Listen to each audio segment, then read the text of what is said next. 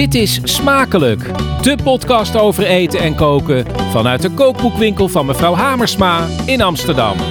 En daar, dicht bij het fornuis, zit uw gastvrouw Petra Possel.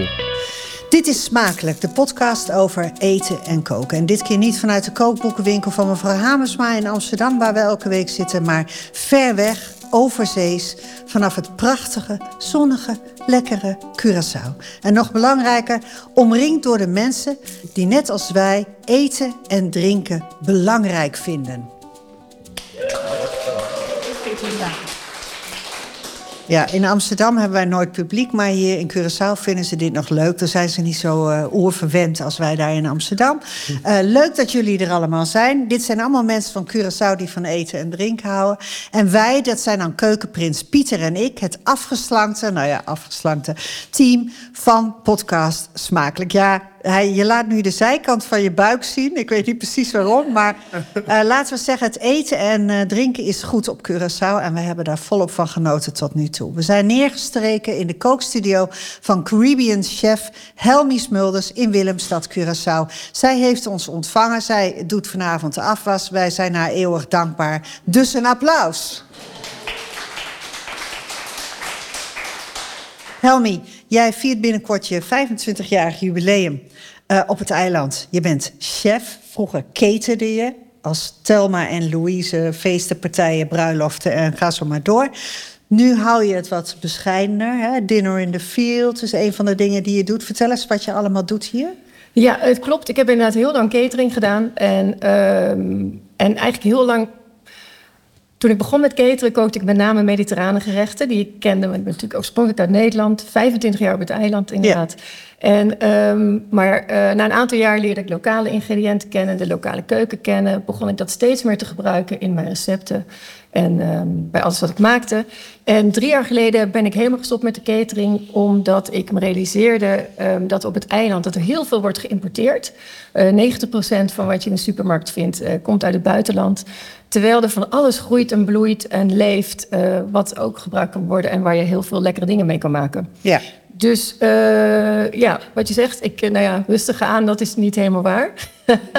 maar uh, alles wat ik nu doe uh, is on, rondom het thema moderne Caribische keuken. En dat zijn inderdaad chefstables. Hier in de keuken maak ik een soort mini-restaurants, echt fine dining met lokale ingrediënten. ik geef kooklessen hier, Caribische kooklessen. En één keer in de maand organiseer ik een dinner in the field. dat is elke keer bij een andere boer. Uh, om meer aandacht te creëren voor lokale boeren en alles wat, groei, wat zij verbouwen op het eiland.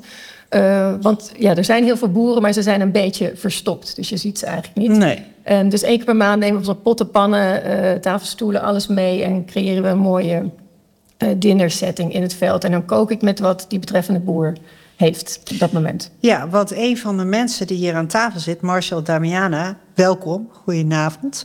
Uh, Marcel, jij hebt volgens mij een keer een dinner in the field uh, ja, gehost, zullen we maar zeggen, ja, ja. in jouw kwekerij. Ja. Hoe was dat? Het was geweldig. Geweldig? Ja, geweldig. De sfeer was uh, heel erg leuk. En we hebben goed gegeten. De, de voedsel was goed. Was er sla bij? Want jij, ja. jij uh, verbouwt sla. Heel veel sla zeker. Sla? Ja. En ook uh, ik heb ik voor het eerst geprobeerd die uh, soep van uh, de lettuce soep. Yes. So, Slaasoep. Ja, ja precies. Ja. Ja. Dus dat was ook heel erg goed. Dus. Ja. Ja. Jij zat dan in de kassen bij, Damian, uh, bij uh, Marshall, zat jij met je lange tafels en mensen konden op die manier kennis maken met. Uh... Ja, dat klopt. Ja. En inderdaad, uh, Marshall verbouwt heel veel lekkere sla. En dan is het toch, want ik heb een vier gangen diner, een uitdaging om uh, toch wat verrassends op tafel te zetten. En toen hebben we die slaasoep gemaakt en die was echt fantastisch. Ja, wat leuk. Heel leuk. Zo kom je elke keer weer op nieuwe ideeën om uh, lokale ingrediënten te gebruiken. In de voorbereiding van deze podcast kwam ik erachter dat alle gasten aan tafel een enorme ommezwaai hebben gemaakt. Over die van jou gaan we het zo hebben. Maar een man die naast jou zit, heeft die ommezwaai ook gemaakt. Chris Kirindongo, welkom. Leuk dat je er bent. Dank je, Peter. Uh, jij bent de man van Vittel Art. Klopt. Uh, je, uh, trouwens, door de week en vandaag bijvoorbeeld ook werk je gewoon in die IT. Hè? Dus uh, je hebt een baan. Ja. Maar je bent een poos geleden, nog niet zo lang geleden, Vittel Art begonnen. Een soort culinaire storytelling. Doe, vertel eens wat je doet. Wat ik doe, oké. Ehm, eigenlijk, ja, dus ik ben Chris. Ehm, ik ben een concept creator. Ehm, en een van de producten is Vittel Art. En Vittel Art houdt zich bezig eigenlijk met... ehm, het, is, het is best wel breed. En dus binnen Vittel Art heb je dan een service wat eh, storytelling dinner is. Storytelling dinner. Ja. ja. En, en ja, ik heb het zelf al mee mogen maken. Als een van de weinigen, denk ik, in deze ruimte. Eh, want het is eigenlijk een diner met je, met je levensverhaal erin vervlochten. En dat van je familie, hè? Ja, ja. klopt. Ehm, het, het, is, het is zo dat we een hele artistieke familie zijn. De Kirindongo's. Ja, Kirindongo, Hato, Sling. Dus het is een hele grote familie. En we hebben allemaal een, een story.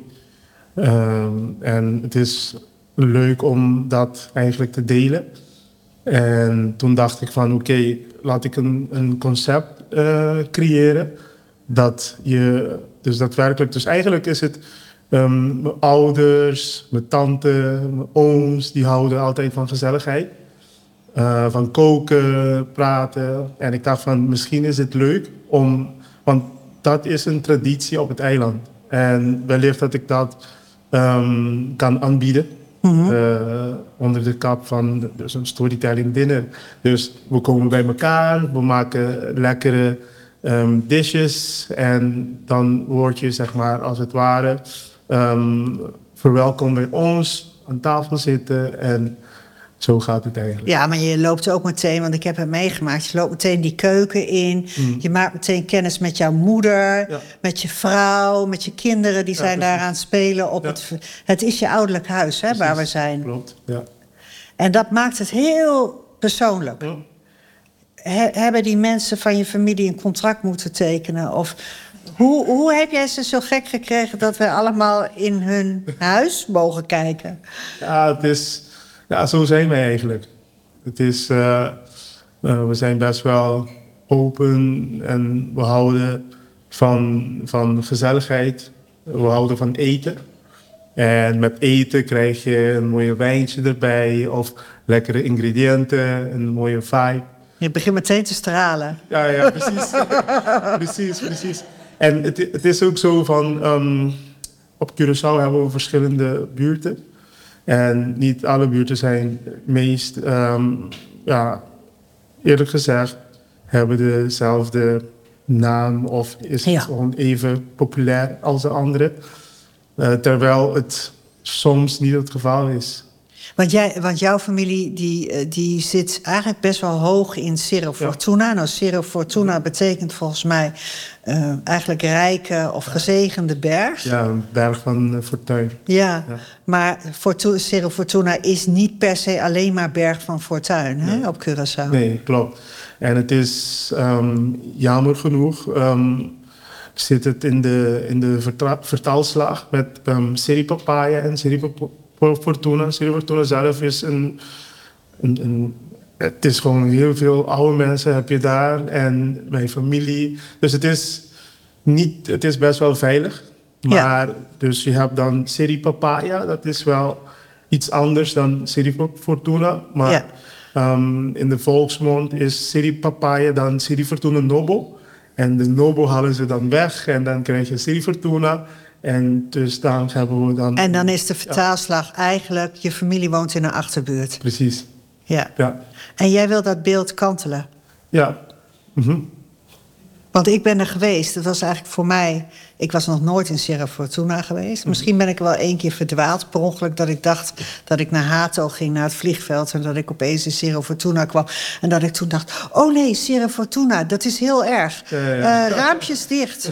Eh, eh, alarm, weet ik veel. Doorrijden, nu niet praten. Nou ja, dat viel dus allemaal rustig Nee, is- mee. Het is ook een groene oase, hè, waar jouw familie woont. Ja, klopt. Het is een, een stukje front van eh om en bij 30 hectare. Ja. En dat heeft mijn over, over, overgroot eh, vader in eh, 1892 bemachtigen. En hij was dan een vrijgelaten slaaf van, eh, van Utrecht, eh, plantage Wechi. Ja, Van Utrecht is een, is een bekende naam hier op Ja, het eiland ja. van een plantagehouder. Klopt, klopt.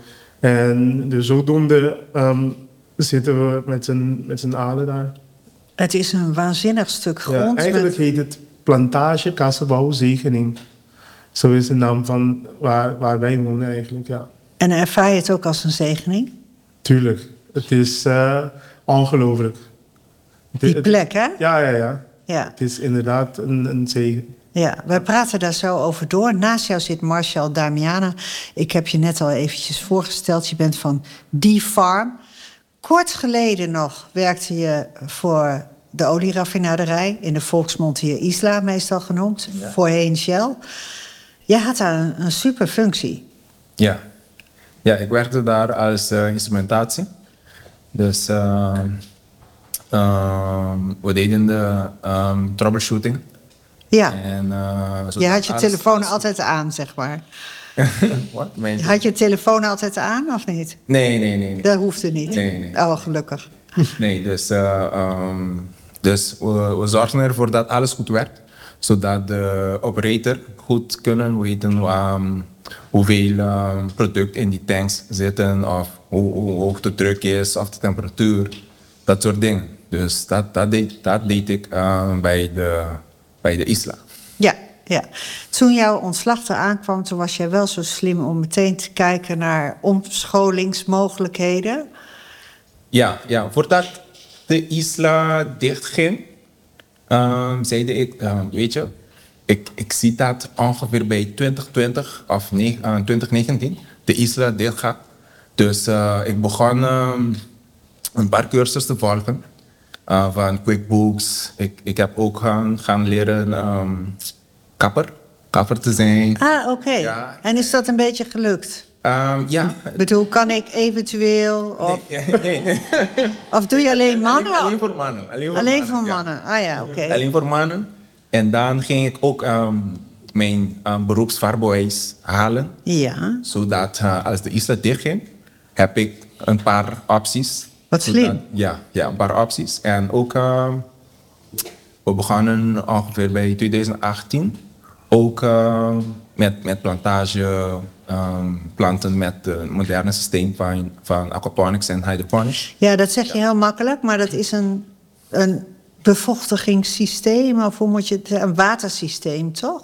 Ja, het is een, een, een watersysteem die, ehm, die moet circuleren, zodat de, ehm, de planten gewoon genoeg water, of altijd water hebben. Juist. Altijd. Eigenlijk staan ze in het water, Ja, zou je staan het water, ja. Ja, en dat is een manier om, ondanks het feit dat het hier heel droog is, toch eh, Ja, ja het, het, het sla te kunnen kweken. Ja, vooral, vooral voor het sla. Eh, het systeem helpt goed voor, eh, voor het, deze ehm, droge systeem.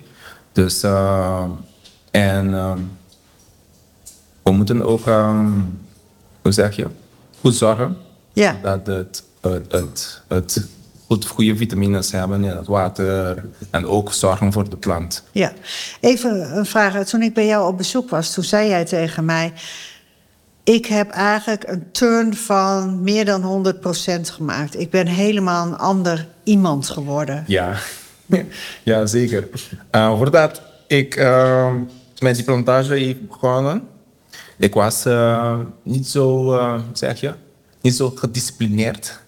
Ik had geen, eh, Wat een lieve manier om dat te zeggen. Ja, omdat eh, alles ehm, snel ging. ja, Dus dat, dat dacht ik, oké, ik, ik, ik ga dit doen, dus het moet ook snel gaan. Maar eh, het ging niet zo. En ik moet, moet ehm, gewoon rustig gaan met de natuur, wachten, zodat de plantjes gaan groeien enzovoort. En ik heb ook, ehm, hoe zeg je, ehm, ook andere boeken ehm, gingen lezen. ja. Lezen en ook eh, motivational speakers moet ik, eh, Juist. Heb, ik, heb ik gingen luisteren. Dus je bent een verdieping. Je bent Ja. op zoek gegaan naar jezelf verdiepen. Ja, ja. Ehm, ik, ik heb mezelf ook, zeg je, personal development. Ja, ging in dat richting. persoonlijke Zodat, eh, ontwikkeling. ja, Ja, ja. persoonlijke ontwikkeling. Zodat ik gewoon een hele andere persoon. Maar je hebt wel dezelfde vrouw, toch? Ja. Want die is hier. Ja. Ik moet toch even, even gewoon duim omhoog of naar beneden. Is die leuker geworden? Beter, vind je? Ja. Ja? Er zit toch nog een lichte vraagteken hierin, maar dat kan ook gewoon een aangename zangerigheid zijn. Maar eh, hij, gelukkig, ze vindt je nog steeds leuk. Ja. Eh, Maar de ding, eh, werken met de natuur blijft in het achterhoofd. ja, En wanneer ik, eh, ik dacht ook dat ik, weet je, ik, ik ga ehm, planten. ja, Ik ga planten, maar niet in het grond, want het grond, in het grond het is heel erg hard. En, ja, ja, ja. Je zag jezelf al met zo'n met zo'n hakkie eh, staan. En, eh, ja. ik, ik, ik, ik, ik was niet, weet je, ik, ik, ik, ik wil dat alles snel ging. Dus Ja. nee, ik ga niet in het grond Nee. planten. Dus dan kwam ik tegen die, die hydroponics en aquaponics.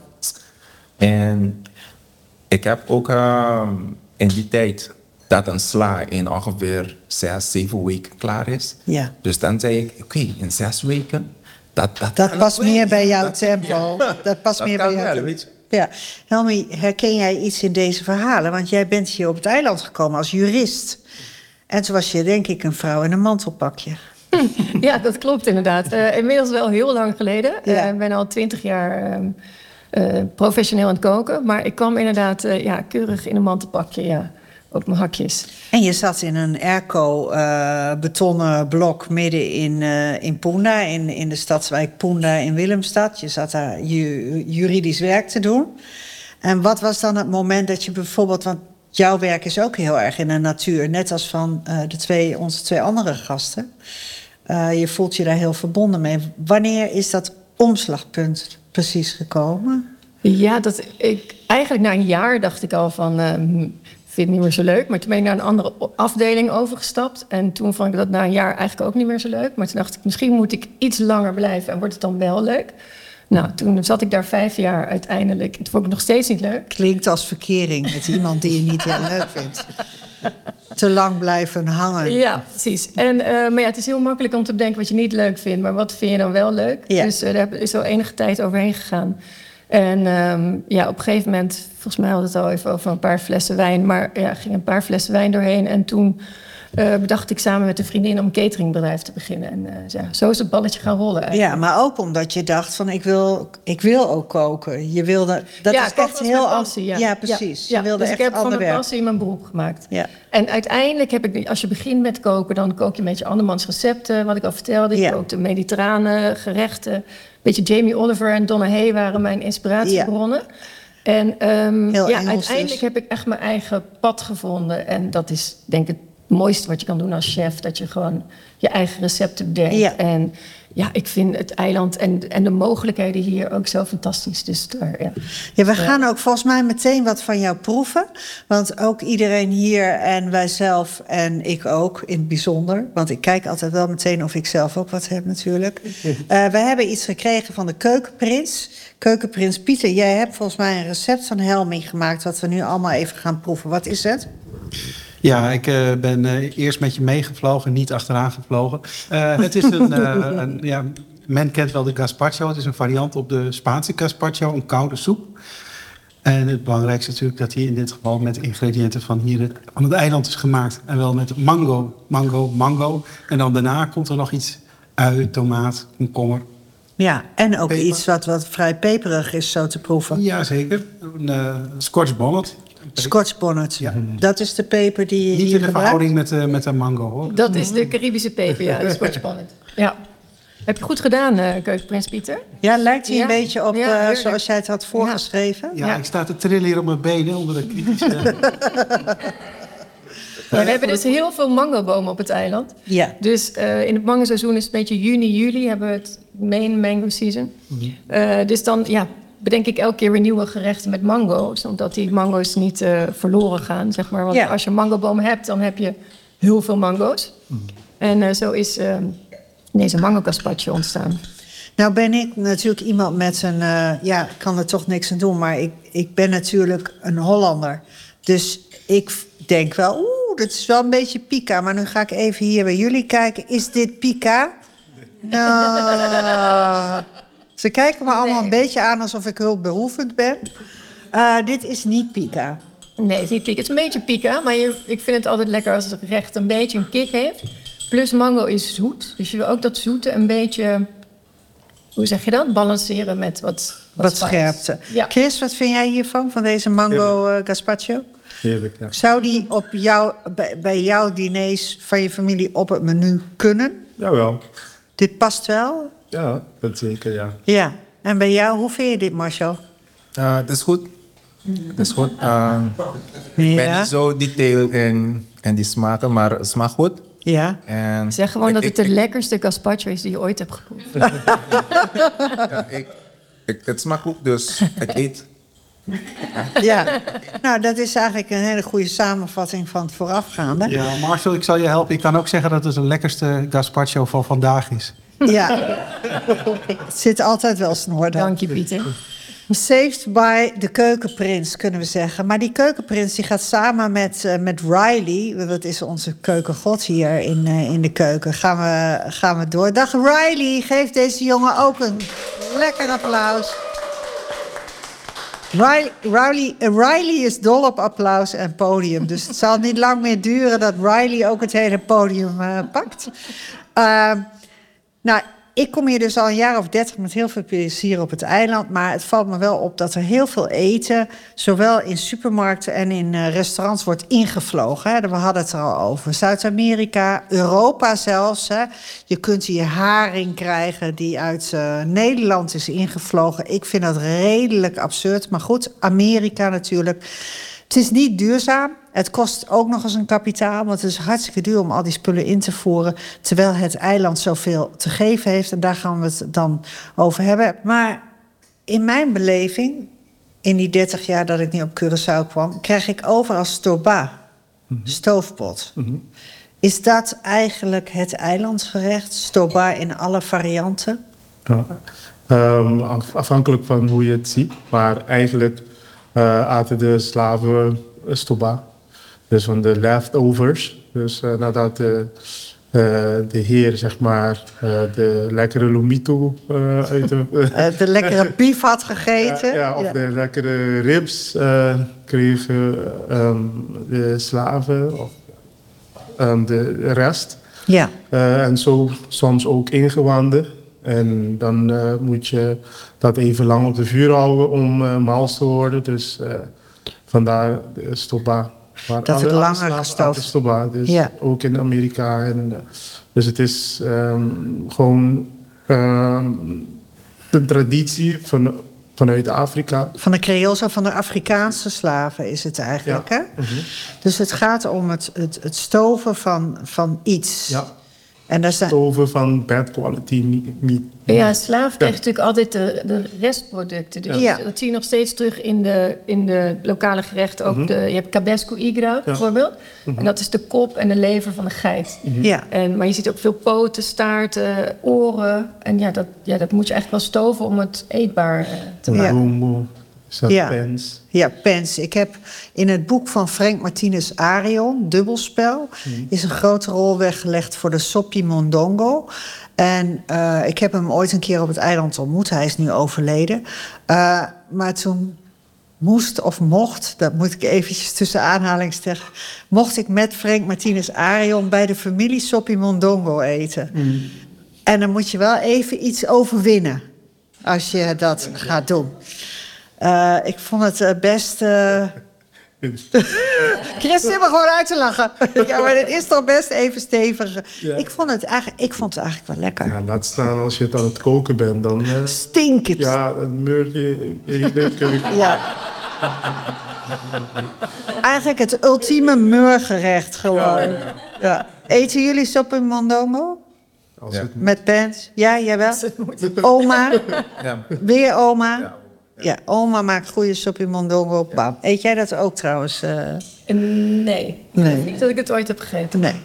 Maar goed, typisch is dus die stoofgerechten. Maar eigenlijk komen heel veel van die traditionele Curaçaose gerechten... en ook van de eilanden hieromheen natuurlijk... en allerlei plaatsen, die hebben dus eigenlijk een een oorsprong in de slavernij. Zo zou je het wel kunnen zeggen. Ja. ja. Maar het zijn wel gekoesterde gerechten, toch? Zeker, ik vind stoba ook heerlijk. Ja. Ja, Welke, zeker. welke varianten maak jij? Ik vind ehm cabrito stoba maak ik zelf niet zo vaak, maar het is mijn favoriet. Geit is dat, Ja, hè? geit. Ja, en Ja. carne stoba, gewoon een eh runderstoof. Met stip op twee. Ja. Die maak ik wel eh, Ja. vaak. Ja, De heerlijk. Papaya is toch wel. papaya stoba, is dat eigenlijk vegetarisch ook? Of denk ik dat alleen maar? Kijk, je, je kan het eh, zo vegetarisch maken. eh, Als je zelf ja, wil. als, zelf, als je zelf wil. Ja. Maar dan eh, komt die varkenstaart terug en de runde. Die Oh ja, een vegetarische varkensstaart of zo. ja, Dus een dan, beetje- is het, dan is het minder vegetarisch. ja, ja, je moet hem een beetje bijdraaien dan. Ja, precies. Ja, ja. Speelt dat een rol eigenlijk hier op het eiland, vegetarisch eten? Want in, in Nederland, de- in ieder geval doet iedereen alsof hij steeds meer vegetarisch eet. Laat ik het zo uitdrukken. Mm, lokale bevolking? Ja? Nee. Nee? nee. Nee. Niemand van jullie of jij? Nee. Nee, maar je, er zijn toch niet iedereen, lang niet iedereen, maar er is wel een soort eh, vegan Movement. movement Ja. aan de gang, waar verrassend veel mensen op afkomen. Ja, een soort green movement die over het eiland gaat. Zoiets, ja. Wat ik eh, echt verbazingwekkend vind is... eh, ik, eh, samen met de keukenprins koken wij best veel hier op het eiland. Gewoon voor onszelf dan, hè. En ik, vind de, ik vind boodschappen doen, doen vreselijk duur. Zelfs in vergelijking met Nederland. Terwijl de inkomens veel lager zijn dan in Europa en ook in Nederland in het bijzonder. En ik begrijp eigenlijk totaal niet hoe het kan dat, dat de lokale bevolking nog eten kan kopen. Ik be- bedoel, het is zo duur. Hoe, hoe ervaren jullie dat? Marshall? Wel, ehm, het, het eten is eh, een beetje duur geworden. Maar eh, we kunnen wel eh, best wel veel produceren. Veel, veel produceren om in de supermarkt te, te zetten. Maar eh, som, ja, ik, ik, laat, laat me voor mij praten. Ja, ja, natuurlijk. Ik zorg dat ik altijd consistent blijf met mijn, met mijn eh, sla. Dus ik, ik, ik zet een systeem zodat ik elke week een aantal sla kunnen leveren bij de supermarkt. Precies, jij verkoopt aan Ja, ik supermarkten. verkoop aan een supermarkt. Voornamelijk, hè? Niet aan particulieren of ook wel, Ja, hè? en ook aan Je particulieren. hebt een markt. Ja, en ook aan particulieren en eh, eh, sommige restauranten ook. Ja, Maar elke week heb ik genoeg eh, sla, Ja. zodat ik eh, kan leveren. Dus ehm, als de meeste boeren ook eh, een systeem op kunnen zetten, zodat ze, oké, ik ehm, elke week of elke maand een aantal tomaatjes of, of Ja. zo kunnen, kunnen Afname. afname zo, zodat de supermarkt ook ehm, kunnen het, de tomaatjes kunnen kopen van de boer. ja. Ehm, zo dat, dat, alleen is het, het eerste stap. Consistent blijven. Zodat we ook een, hoe zeg je, een goede kwaliteit product kunnen krijgen in het supermarkt. En ook veel gezonder. Veel gezonder. Ja. dan alle kapotgespoten spullen Ja. die eh, van het eh, uit het buitenland komen. Ja, Ja, ik snap wat je bedoelt. Zo, Maar dan blijft nog steeds die prijs in een rare verhouding staan met de inkomens die je hebt. Hoe, hoe ervaar jij dat, Chris? Want jij, jij hebt ook veel monden te voeden, toch thuis? Ja, we zijn met z'n vieren. Ehm, het, is, het is en blijft moeilijk, denk ik. De prijzen in de supermarkt. Dus wat wij dus meestal doen, ik ben dan creatief met, eh, dus ik, ik ga creatief om met, met wat we hebben. Ja, Ehm, bijvoorbeeld een, een pompoen. eh, kan je bijna een jaar met een pompoen gaan. Dus als je niet openmaakt, kan je een pompoen best wel lang eh, behouden. bewaren, ja. Ja, en, En het is niet duur. ja precies. Ehm, een uh, Ja. is, is heerlijk en het vult snel. Eh, maar om dus naar, met die prijzen de, naar de supermarkt toe, Het is en blijft een moeilijk ding. Dus Ja, je, je grootste post naast je um, Aqualectra. Ja dus de elektriciteit. Elektriciteit is heel duur hier. ja, ja, ja. Dus Water is duur. het is, ik denk, omdat wij een eiland, dus we, we zijn een eiland en de, de import, dus eh, kosten zijn best wel hoog. Ja, En dat maakt het eh, ook eh, stukken, stukken duurder dan normaal. maar zie je dan ook dat mensen... Want jij hebt bijvoorbeeld een fantastische tuin op Cerro Fortuna, zag ik. Ja. Hè, met, met kruiden, bomen, eh, planten. Dat, dat, ja, dat is een wonder dat je dat er allemaal hebt staan. Maar zie jij eigenlijk dat ook om je heen? Dat mensen steeds meer uit hun eigen tuin gaan eten? Want dat zou dan misschien iets betaalbaarder kunnen zijn, toch? Ja, er, er was een movement in eh, 2020. eh, met, eh, toen Su- Suzy Camille Reumer minister van Gezondheid, Volksgezondheid was. Eh Kulukito. En dat heeft wel ehm, wat levens veranderd. Eh, dus eh, het, het, het, het hielp best wel goed. Maar eh, na de wisseling van de, van de, van de regering ehm, deed men niet zoveel meer mee. Maar ik zie het wel zitten. Dus eh, met COVID zijn mensen, dus be- bewustwording met betrekking tot eh, een stukje lemongraas, citroengras in je, in je tuin planten. ja. Dus mensen zijn eigen er kruiden, ja, bewust ja. van geworden. Ja, En ik denk dat het wel de goede kant op gaat. En Ja. dat heeft wel toekomst. ervaar je dat ook zo, eh Helmi? Ja, zeker. En je ziet ook Mm. sinds COVID zijn er in verschillende wijken voedselbossen gestart. Precies. Die ook worden onderhouden door de buurtbewoners. Waardoor ehm, ja, bewust worden van wat er allemaal kan groeien op het eiland. En wat je ermee kan doen. Waardoor je ook eigenlijk gezonder gaat eten. Want het is allemaal fruit en groenten. Ja, In plaats van eh, KFC bijvoorbeeld. ja KFC. Dus, ehm, ja, de beroemde, eh, beruchte KFC hier. ja, maar daar... maar ja, McDonald's doet ook goede zaken nog steeds op het eiland, denk ik. En het klopt, in de supermarkt is alles echt duur. Maar daarom denk ik, koop lokaal. Want lokaal, ja, ik vind Ja. dat de boeren meer betaald moeten krijgen voor wat ze produceren. Je vindt dat ze te weinig betaald ik vind krijgen. dat het te goedkoop is, Ja. inderdaad. En ehm, ja, dan koop je lokaal, je stimuleert eh lokale economie. Het is beter voor het milieu, het is gezonder. Dus het is, weet je, er ligt een enorme kans, denk ik. Ja. Je ziet ook, er is nu in uh, Otrobanda in, in Willemstad een expositie gaande met hele grote uh, fotografieafbeeldingen van mensen die hier plaatselijk, uh, lokale boeren, lokale vissers. De, steeds meer zie je, zie je die dingen. We hebben hier in het publiek mensen zitten van Hovi Cascora. Dat is uh, leuk dat jullie er zijn. En uh, zij zijn ook een combinatie van horeca en, en ja, het werken met spullen van het land. Die je daar ook gewoon kunt zien als je daar wat gaat eten, wat gaat lunchen enzovoort.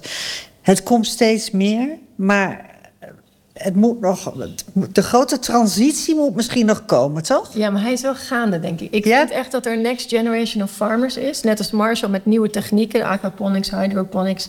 En ook Fame en Joshua van Hofi Cascara, die vroeger verbouwde elke boer hetzelfde. En het was, waren misschien kon je op twee handen tellen wat er dan werd verbouwd. Ja. Maar nu ook zeker van Hofi Cascarade. Ik ben altijd verbaasd wat jullie weer uh, verbouwen. Tot bloemkool en venkel en bietjes en wortels. En, uh, en dat allemaal op die, op die, op die kale klif die, die ja. Curaçao eigenlijk is. Hè? Ja, dat is echt wel bijzonder. Ja, minder droog ook dan men denkt waarschijnlijk. Ja, sommige plekken hebben wat meer water dan andere. Mm. Ja, ja, zo is het eigenlijk, ja. ja. Uh, keukenprins Pieter die, die gaat nu dood van de zenuwen. Want uh, keukenprins Pieter, jij hebt galinha stoba gemaakt. Stoof van mm. kip. En je zit hier in een gezelschap van mensen... die al heel veel galinha stoba hebben gegeten in hun leven. Inclusief ikzelf trouwens. Maar uh, vertel eens, wat is jouw geheim? Nou, luisteren, kijken, proeven. Vooral veel uh, voor, voorwerkstudie. Mijn vak is niet eenvoudig, dus ik moet voortdurend bij mensen gaan eten om te kijken. oh, ik, uh, ik, ben niet uh, gezegend zoals die beide mannen waar nu tussenin staan met een, een, moeder, een oma die altijd al stoof maakte, stoba. Mijn moeder maakte wel sudderlapjes, maar dat is even iets anders dan. Uh... Wat is het verschil tussen een Hollandse sudderlapjespot, dankjewel Riley, we krijgen het ook uitgeserveerd, en een stoba? Uh, nou, het kan een basic ingrediënt zijn zoals, uh, zoals rundvlees. Nou, vandaag met uh, kip, maar het viel eventjes. Je kunt het ook maken met groene papaya. Je kunt het maken met conch, met schelp, eh, allerlei soorten stoof. En het is eh, slow cooking. Ehm, er gaat door de tijd steeds meer smaak zitten in het vlees. Dus je neemt niet een heel deftig stukje kipfilet. In dit geval is het gewoon kip. Ik was Helmi Smelders ook zeer dankbaar voor een zeer solide Chinese hakmes. Om de stukken kip in bot te hakken. Ik heb uh, op, op voorhand de excuus. Ik kan natuurlijk een splintertje in zitten. Hevig met handschoentjes geprobeerd alle botjes eruit te halen. Maar mensen, de smaak zit rondom die botjes. Dus meekoken. Verder natuurlijk weer peper. wat groene dingetjes. Zoals paprika, tomaat, bleekselderij. En ja, Jeneverbes zit erin, komijn. Er zijn heel veel varianten. Er zijn heel veel varianten op dat ene thema. Ik zag dat heel veel mensen ook kappertjes erin doen, of olijven, of... Hè, dat Zoete dingen. varieert allemaal. Pruimen, rozijnen. Ja, daarnaast ligt iets heel moderns, zou ik het dan willen noemen. Maar toch ook wel gewoon van een lokaal ingrediënt. Het is een papaya salade, toch?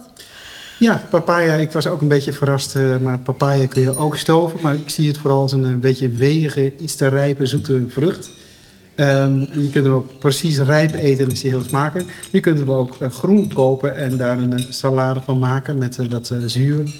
Als, als, tegenwicht bij hele spicy en hartige gerechten.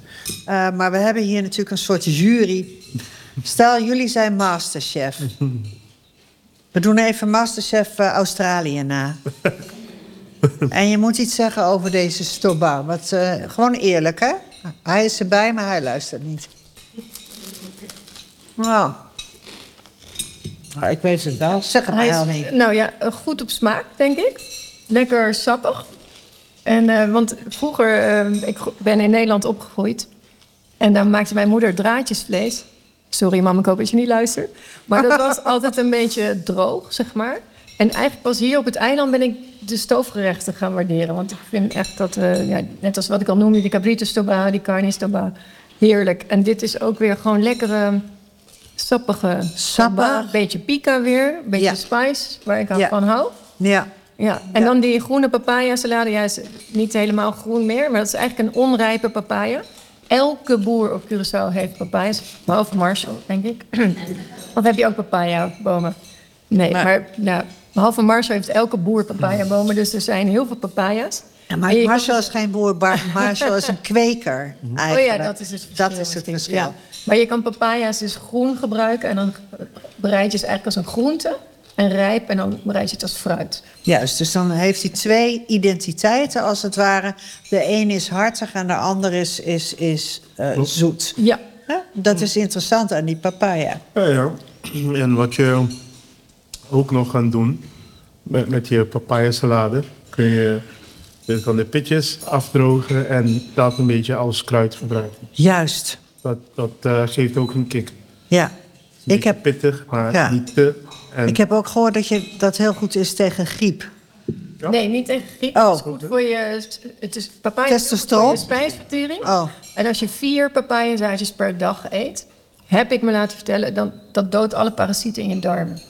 Het is vier papaya-pitjes vier. per dag, ja, mensen. Maar ze hebben een, een hele leuke smaak, want het, het smaakt naar radijs. Het is een beetje spicy en radijsachtig. Hoe vind je het, Marshall? Ben jij blij van deze stoba? Ja, ja. Het, het, het smaakt goed. en ik heb die, deze smaak ehm, een paar jaren geleden geproefd. Ja. Dus het komt weer. eh, Komt bij- ook weer terug. terug. Ja, maar. eh, Hoort er een goede herinnering ja, bij? het was een goede herinnering. Och, ja, gelukkig. Oh, ik was zo bang dat je ging zeggen... dat was net op de dag dat ik ontslag kreeg van de isla of zo. Maar nee, nee, nee. Oh, gelukkig, gelukkig. Even bij het publiek checken. Heeft keukenprins Pieter... komt het in de buurt van een Curaçaose stoba, mensen? Is het lekker? Hopiebong. Hopiebong, hopiebong. Ja, ze hebben wel... We hebben hier een bord. Dat is gemaakt door de dochter van, van, van Helmi. En er staat klappen op. Dus dat heeft u iedereen... Het werkt. Het werkt wel. Maar goed, bij Masterchef doen ze dat ook op die manier. Dus eh, dat kunnen wij hier ook doen. Uh, ik wil nog even met jullie naar een paar... Hè, want als we dan gaan naar meer van het eiland maken. Met de spullen van het eiland. Of het nou de sla is, of het zijn de pompoenen, of het is de papaya, of het, het is. Uh, dan is er één verhaal wat ik nu heb ontmoet, zeg maar, dat verhaal waar ik wel van onder de indruk was, Helmi. Eh, want ik, ik hoorde het verhaal eigenlijk van jou. En dat gaat over het eh, vissen op lionfish. Kun jij eens vertellen wat het belang... Ja, dat is een heel grote vis. Enge vis om Het te is niet zien. een hele grote vis. Nou dat ja. valt wel mee. Eh, hij heet koraalduivel. Wel als je hem door je duikbril ziet. Ja. Het is heel groot. Ja, nou, gro- ja, hij wordt ongeveer 40, 45 centimeter. Heb je echt de grote. Dus dat, eh, het is Ja. geen haai of zo. Nee, nee, nee. Nee, maar ehm, eh, het is een prachtige vis als je hem ziet onder water. Maar hij is invasief. Hij hoort niet in het Caribisch gebied thuis. Hij komt uit de Pacific. En hij eet de babyvisjes van het rif. Dus hij haalt eigenlijk in heel kort eh, het ecosysteem eh, uit balans. En ehm, eh, wat niet goed is. Maar het goede nieuws is, hij is, smaakt heel lekker. En wij mogen daarop jagen. Ja, heel Dus- lekker zijn. Ja, Ja. toch? Ja. Ja, dus eh, we zeggen eat them to beat them. Ja. En ehm, ja, dus ik jaag daar zelf ook op. En eh, Ja, dat klinkt, dat gaat te makkelijk. Ik Oh. jaag daar zelf ook op. Ik heb gezien in de hoek hier van je keukenstudio staat een, eh, staat een uitrusting. Is, dat is met een speer, hè? ja, ja het, eh, de, de, de koraalduiver lionfish die houdt ervan om zich te verstoppen in het rif. Dus je kan ze niet met een net vangen of met een lijn. Je moet ze echt één voor één uit het water halen met een vis. Ze zitten dan in grotjes of in holletjes. En dus je gaat, ze zitten ook best diep. Dus je gaat, in principe ga je met duik-equipment ga je naar beneden. Vanaf 20 meter vind je ze, normaal gesproken. En ehm, ja, dan schiet je ze met een speer en ze hebben 20 giftige stekels rond hun lijf. Ja. Eh, dus je moet heel voorzichtig zijn. Ik ben gelukkig, eh, heb ik mezelf nog nooit gestoken, maar het schijnt zo pijnlijk te zijn dat de grote man ervan gaat huilen. Een grote man gaat Een hele grote huilen. man ervan gaat huilen. Ja. Oké, wie Dus, van eh, de ik ben grote mannen, want we hebben toevallig twee Ja, grote mannen Ja. aan tafel. Hebben jullie wel eens een steek van een lionfish gehad? Nee, nog Oh. niet. Alleen maar van eh zeeappel. Maar, Zeeappel is ook heel pijnlijk, hè? Ja, dat is ook vreselijk. Ja. Maar goed, dus om jezelf te beschermen van die stekels, is er op het moment dat je hem hebt gevangen met je speer, eh, is er een zookeeper ontwikkeld. En dat is een soort PVC-buis met een trechter waar je die vis dan doorheen duwt. En dan trek je je speer er weer vanaf. Dus dan zit de vis in de trechter en dan ehm, heb je je speer weer om op zoek te gaan naar de volgende lionfish. Ja, en we hebben hier... Jij, jij gaat altijd vissen met eh, Lisette, Mhm. Lisette Keus. En eh, zij, zij is de lionfisher van, eh, van Curaçao. Zij is hier ook aanwezig. En waar is Lisette? Nou, jij, goed dat ik je nou... Ben je, je bent niet eng of zo om te zien. Ik was gewoon echt... Je kan wel stekelig zijn. Heb je stekelig humeur? Met name in, in de ochtend zeker. Na een woeste avond. Ja. Ja. Maar Lisette maakt dus ook eh, sieraden met, met, eh, van eh, de vinnen van lionfish. En heeft ook een, een, een lunchrestaurantje opgezet met lionfish. En zo op die manier komt die lionfish helemaal op de kaart te staan. Ook in de, in de horeca. Letterlijk, Om, ja. ja. precies. Om, om te zorgen dat, dat die dingen worden gegeten. ja, precies. Ik, er is een, een, een knowledge gap. Ik weet niet wanneer dat is gebeurd, maar ik denk met de introductie van de raffinaderij is het gebeurd. Dus dan zijn we de Kunukus eh, verlaten. Het platteland. Naar, de- naar de stad toe. Ja. En daarin heb je een, een stukje eh, knowledge loss eigenlijk. Ja. Eh, ehm, Van de traditionele overdracht van bijvoorbeeld recepten. ja, Is dat ook het moment geweest dat men op het eiland gemakseten ging kopen? Ja, Makkelijker ging precies. eten? Het is dan, toen werd je zeg maar een beetje ge, eh, geëxposed eh, eh, aan de televisie en het, het werd allemaal een beetje Amerikaans. Ja, Eh, en fastfood kwam erin. ja. Dus, dus je had een dru- drukke leven in de raffinaderij. Dus als je thuis kwam, ehm, moest je eten, maar de fast life eh, was een beetje geïntroduceerd. Ja, fast food en fast life, allebei dus. Ja. Hè, jij, jij lacht nu, eh, Marshall. Jij herkent dit. Ja, want eh, ehm, voordat, eh, toen, ik, ik, ik, ik heb gewoon, ehm, toen, wanneer ik die, die plantjes ging, ging verbouwen, ehm, had ik die fast life in, in mijn achter, achterhoofd. Dus, eh, Dus je wou snelle, snelle sla? Ja, snel sla. Dus eh, dit moet werken en laten we zien hoe het gaat. Maar, eh, wanneer, maar wanneer u met die natuur werkt, de natuur zegt, zeg je, hey, je moet gewoon rustig gaan. Ja. Ik groei wanneer ik moet groeien. En ehm, dat heb ik hem geleerd. En dan heb ik gezegd, oké, weet je, ehm, ik moet gewoon zorgen voor, die, voor de plantjes. En ik heb gewoon een rustiger ehm, leven geïntroduceerd in, in, in, mezelf. Dus daarom, wanneer ik andere mensen zie die de fast life hebben, zeg ik, ehm, je, je moet gewoon gaan planten om, om met, die, om met die natuur te, Verbinden. te verbinden. Ja. Juist. Ja, als- En daardoor ook weer een rust in jezelf terug te vinden. Uh, ja, ja. En uh, want, omdat wanneer u met die, met die natuur werkt, ehm, gaat, u, gaat je stress gewoon weg. Nu, terwijl we dit allemaal aan het horen zijn, komt er weer een bordje op tafel. En ik ben zeer gelukkig, want dit is de sla van jou, Marshall. Ja. Je herkent hem. Er is een dressing, door de keukenprins een dressing bij gemaakt. Het is super verse sla. Je hebt drie soorten, maak je, of, eh, Ja. teel je, hè? Ja. Teeltje, ja. We maken drie soorten sla. Een veldsla, groene veldsla, Romeinse sla en, oh, en ooklief. Ooklief. Maar- Eikenbladsla. Ja, eiken. Ja, ja. ja. Lekker stevig. Is die, wat voor dressing heb je erbij gemaakt, Pieter? Nou, het is een eh, eenvoudige dressing met eh, limoen, olijfolie, een beetje peper, zout. Ja, gewoon alles Ik wat vind het het wel nodig mooi heeft. dat eh, de sla echt krakend vers binnenkwam. Eh, ja, een uur voordat we begonnen met, eh, met deze podcast. Ja, Dus ik, ik weet niet, ik denk dat het vanmiddag, vanochtend geoogst is door jou. Ehm, net ehm, een paar minuutjes voordat we hier komen, Oh, ja. heb ik het gepost. Ja. Verser dan deze sla krijg je niet. Ja, zie. En hij is heel lekker. En je proeft dat hij vers is. Echt. Masha danki voor de sla. En daarnaast ligt dan de fantastische lionfish. Hoe heb je die eh, bereid? Dat is wel een punt van zorg. Ehm, je kunt van alles nog wat doen met lionfish. Je kan hem eh, bakken, frituren, eh, stoven misschien ook wel. Eh, vandaag eh, met een tiradito saus. Dus hij is eh, niet zoals met ceviche gegaard in zuur. Maar het is- een kokossaus met eh kaffir lime leaf. Ja. Een olie met koriander, wat ingelegde radijs. Dus eigenlijk is het ja, bijna rauwe vis met een, een spicy kokossaus. Peper ook. En wat is dan het probleem precies?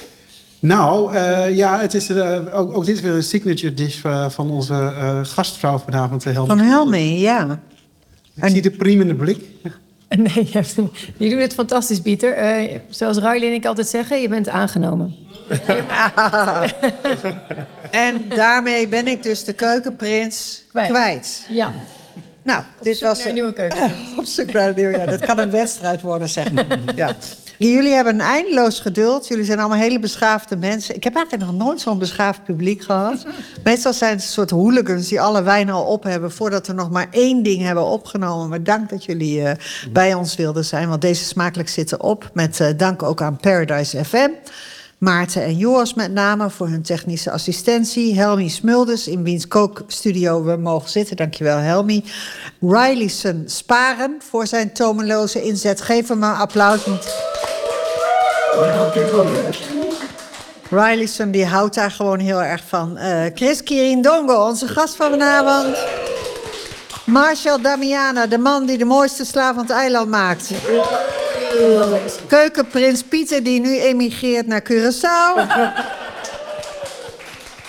Peter Apostel, die nu alleen achterblijft. Wie heeft er zin in mij? Oké, Lisette Keus voor de Lionfish natuurlijk. Dankjewel, Lisette. En voor jullie zelf, dankjewel dat jullie hier wilden zijn om dit allemaal aan te horen. Luisteraars, je kunt mailen naar ons smakelijkpodcast.gmail.com en we beantwoorden alle mail. We hebben de recepten van alle gerechten die we vanavond hebben behandeld in huis. Dus kom maar op, smakelijkpodcast.gmail.com. Volgende week weer een hele gewone Hollandse aflevering van Smakelijk. Dan uh, vanuit ons koude kikkerlandje, waarschijnlijk met gluwijn en stampot en andere saaie dingen. Tot dan. Dankjewel dat jullie er waren.